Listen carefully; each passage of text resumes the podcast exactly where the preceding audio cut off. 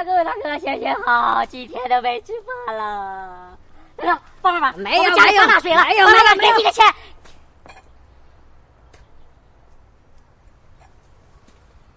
大哥，帮帮忙！我的女儿得了白血病，现在躺在医院里等着钱救命呢。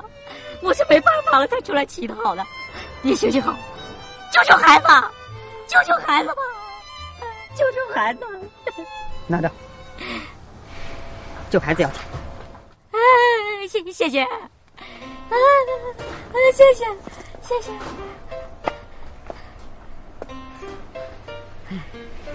这真是人少钱多啊！嘿嘿，收工，吃点好的。哎呀，哎呀，大哥，行行好，给两个钱儿吧。是你，你女儿怎么样了？没治好，走了。哎，大哥，行行好，我现在最大的愿望就是买一个他生前最喜欢的洋娃娃，送给他。求求你，行行好。拿着，节哀。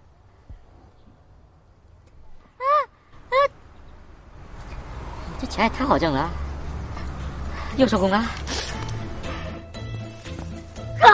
之前给女儿治病花光了我所有的家产，我老婆还跟别人跑了。你能不能给我点路费，我就把我老婆追回来？啊！这又又又又给了，我老婆找到了，但她死活不给我回来，她还骂我是没用的窝囊废。我决定了，我要创业，我要证明给她看，这个全赔光了。我那么相信他，把他当兄弟啊，没想到他把所有的钱全跑了，另开了一家公司。哥，我要东山再起，彻底击败他。好不容易一手创立的集团公司，几个亿的市值啊，全没了。怎么就没了呢？大意了，收的钱太多了，资金链咔就断了。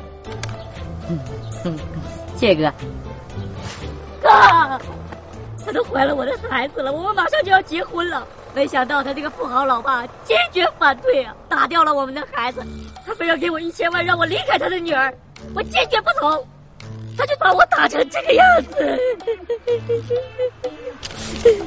拿着，谢，这些年随便编点故事，这都骗了他好几千了吧？还有这么傻的傻子？哎呀，走吧。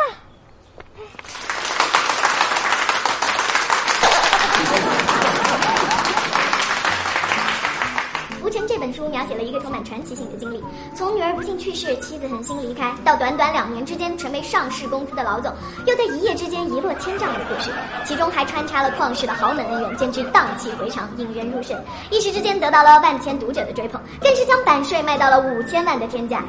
请问您是怎样写出这样天才的作品的呢？天才不敢当，我只是比别人多了一些运气吧。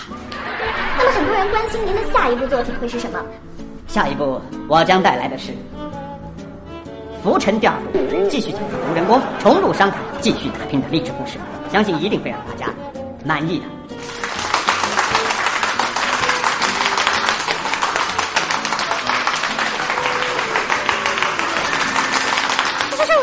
短，陈翔六点半。